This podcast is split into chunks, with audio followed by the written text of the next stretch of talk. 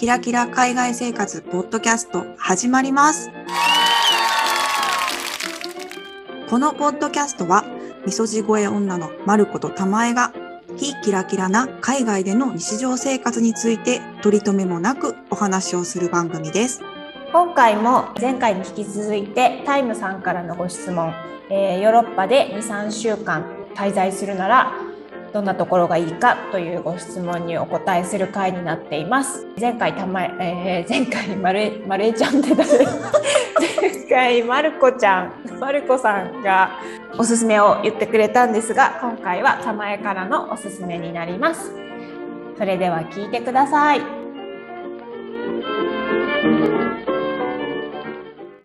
はい、じゃあ私、まるちゃんみたいな具体的なアドバイスがなくて申し訳なくなったんですけど、その2、3週間の1箇所滞在型のっていうのは何回かやってて、うんうん。あの、それはですね、プチ留学っていう名目で言ってました。だから学び系のことが一番に頭にうん思い浮かんだんですよね。うんうん。なので、まあ、代表的なもので言うと、語学留学。語学学校とかって、割と簡単に、あの、エンロールできるところもあると思うので、うん日常会話ぐらい2、3週間だったら、習得できるといいなっていう目的でえー語学学校に行く。ルーティンもあるから暮らしてる感じにもなるし、うんうんうん。あと、その現地の友達ではないかもしれないけれども、学校でその他の国の友達ができるから、はいはいはい。かなと思って。ああ、めっちゃいいね、それね。間違いないね。え、違う言語とかってことだよね？とか？そう、だから、英語はおできになるってことだったので、うんうんまるちゃんの例で言うと、ベルリンでドイツ語の学校に行くとか、うんうんうんアムステルダムでオランダ語の学校に行くとか、全然いいんじゃないかなと。面白そそう。あ、あと、私はホームステイと学校っていうのでやってた。だから、ホテルじゃなくてホームステイして、さらにその学校で学んだ言語をそのホームステイ先で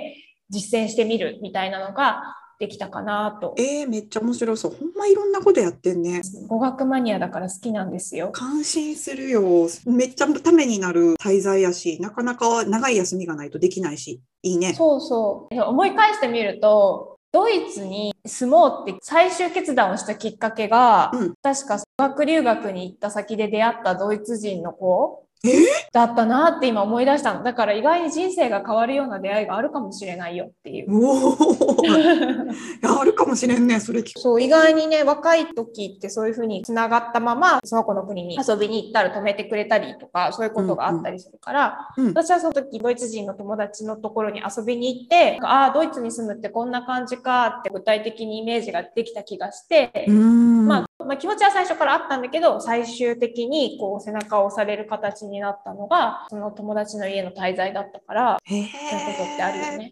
いや、すごいな。そういう出会いが本当にあるかもしれないって思うあるかもしれんと、何かプラスアルファが得られる感じがしていいですね。うん。で、あと思いつくのは、友達がやってたんだけど、イタリアのお料理留学とかさ、あ、めっちゃいい。それ楽絶しそうだよ対、ねそれ絶対そうそう身になるし、めっちゃいいやん。うんうんうんそう。イタリア料理留学とか調べたら、日本語でもいっぱいいろんな学校のやつが出てくるので、うんその中からピックアップするといいかなと思います。うんうんうんだね。まあそんな感じで何でもいいので、あの興味のある国で自分の興味のある分野でプチ留学とうんいうのが一つ目。うんあ、あとごめん、追加で、これも私たちの同僚がドイツでやってたんだけど、インターンとかね、まあどこでやるかにもよるので難しいんですけど、うんうんうんヨーロッパインターンとか日本語で入れると、ヨーロッパでの NPO、NGO インターン募集とか、うん、なんかそういうのが出てくるので、そういうところを利用するか、うんうんまあ、個人的に興味のある会社とかがあったら思い切ってああ CV をつけて連絡してみるとか、まあちょっとでもハードル高いかな。まあでも一つ案としてうんもしかしたら響くかもしれないよ。タイタイムさんやろうって思うかもしれないし。そう。でもうちらほら旅行会社に、現地にある日系の旅行会社に勤めてたけど、うん。そういう感じでインターンの子がたまに来ることあったよね。くるくる、くるくるじゃないわ。来てた、来てたね。来てたよね。うん。そう、だから、少なくとも私たちが知ってる限りだと、日系の旅行会社とかで、この期間だけ、えーインターンさせていただきたいんですが、無給でとかいうふうに言えば、うんやらせてくれるところは、タイミングとかが合えばあると思います。あると思います。確かに可能性は、可能性は無限です。同僚はツーリストインフォ働いてたよね。そういうところで何かを学ぶっていうのもいいのかもしれない。英語を使ったインターンね。で、それが学び系とグルメ系か。うんまあ、うんグルメかつ学びっていうのと、えーあとアクティブ系っていうので、あまあ、タイムさんどうかわからないんですけど、私とかは海がすごく好きなので、海沿いでひたすらのんびりもしくは水泳合宿みたいな。うん。ひたすら海沿いにいるっていうのもすごいいいなって思って、で、エアビーとかだと安く上がるので、はいはい。食食事代とか、エアビーで泊まって、で、毎日ビーチに通って、まあ本を読みまくるでもいいし、例えばイルカに出会えるまでひたすら朝の海を泳ぐとかでもいいし、いいね。うん、そういうのも素敵だなとか思ったり、あと、まあ、これはハードル高いかもしれないけど、うんもし車が運転できるなら、海沿いをひたすらキャンピングカーで走ったりとか 楽しそうだよね。めっちゃいいけど、確かにハードル高いな。ハードルもで私それではできないけど。できたらいいね。それは、うんなんか、これとない経験ができそうだ。うんうんううん。んうんで、えー海と来たら山だと思うんですけど、うんうん。えートレッキングとか好きであればおそういうのもいいんじゃないかなと思っていて、うんうん。で、私もこれずっと行きたいなと思ってまだ行けていないし、っていうか、まるちゃんたちとも、ね、あ 登山、登山部という部活があるんだよね。幻のような部活が。ありますね。登山部の次の目的地とか言って結局まだね、行けてないんですが、うん。スペインの西の方にあるサンティアゴ・でコンポステーラっていううん。聖地があるんですけれども、んうんそこに向かって巡礼の道というのが各方面からあって、うんうん。まあ、サンティアゴ・でコンポステーラ巡礼の道っていう風にインターネットで入れるといろんなツアーも出てきて、うん。その本当に軽く数日で体験できるツアーから、それこそ2、3週間のツアーっていうのも出てきたので、もし体力に自信があれば2、3週間のそのルートをたどってもいいんじゃないかと思います。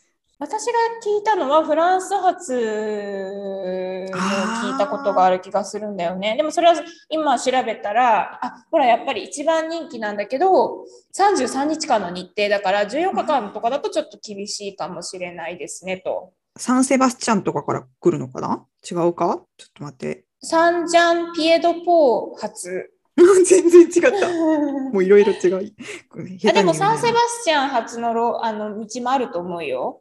あ、そうサなんだ。ンセバスチャンといえばサンセバスチャンのチーズケーキ有名ですね。バスクチーズケーキだっけ？とかっていうかうん美食うんのスーパー美食の街じゃん、それこそ。そうそうそうそう。ああ、ダメですね。食の方にばっかり興味がいきます。そうなん歩くことよですよ。多分プラマイプラスぐらいの。り。確かに。食べまくってちちょっとプラスぐらいの感じになるかと思いますが美味しいものがいっぱいあるエリアなんだよね。これねスペイン観光局の公式サイトにそのサンティアゴ・デ・コンポステーラの巡礼の道のグルメスポットっていう素敵なページがあったので貼っておきます概要欄に。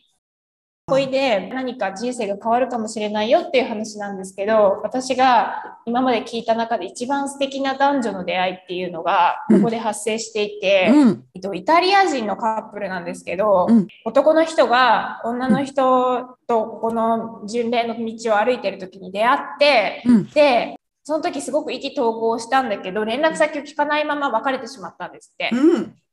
ほいでその男の人がすごく後悔して彼女との会話の中で確かイタリアのどこどこのうん。学校で先生をやってるって言ってたなって思って。ドキドキする。そのそうその町のすべての学校に手紙を出したんだって。ねす それで今うん結婚してるの、その二人。っていう人生を変える出会いがあるかもしれない巡礼の道です。えー、その、その、そっちの出会いもあるのね？そういう出会いももしかしてあるかもしれない。えー、素敵じゃないですか。これでもさ、なんて言うんだろう、こう、全然全然どっちもやったことないけど、あのほら、フルマラソンした時みたいな感想、感想感、やりきった感みたいな出そうじゃない？こういう。そうそう。歴だから、巡礼っていうものは私もしたことがないんだけど、かなりね、うん前と後では多分世界観変わるんじゃなかろうかと思って、うん。いつかやってみたいんだよね。これはうんもう全く思いつかない提案だった。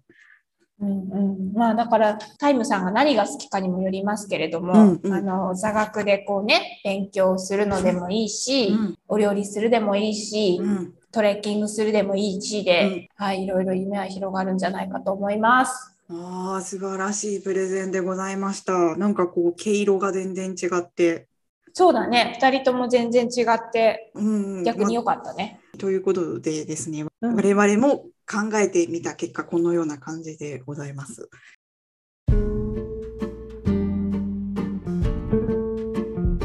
はい、そんな感じで、えー、玉井からのおすすめはこう具体的な地名っていうのはあんまり出てこなくてあの申し訳なかったんですが、まあ、こういうえー過ごし方もあるよとかこういう選択肢もあるよということで一参考にしていただけたら嬉しいです。はい、えーということでですね、改めまして、タイムさん、本当に今回メッセージいただきました。ありがとうございました。ありがとうございました。楽しかったね考える方もね。楽しかった。なんか人のためにそういうプランを考えるっていうのが久しぶりで楽しかったです。ありがとうございました。あの皆さんもあの聞いていらっしゃる方でぜひ何か質問だったりとかありましたら、ぜひ、えー概要欄にあります質問箱、もしくはインスタグラムの DM からぜひ送ってください。インスタグラムのアカウントは、ひきらポッドキャスト、ローマ字で HIKIRA ポッドキャストです。Apple Podcast でお聞きの方は、Apple Podcast 上で評価やコメントもいただけるととても嬉しいです。そして、Spotify でお聞きの方は、エピソードの概要欄からコメントができるようになりましたので、そちらからもコメントいただけたら嬉しいです。それでは、今回も聞いていただきありがとうございました。また次回の配信でお会いしましょう。さようなら。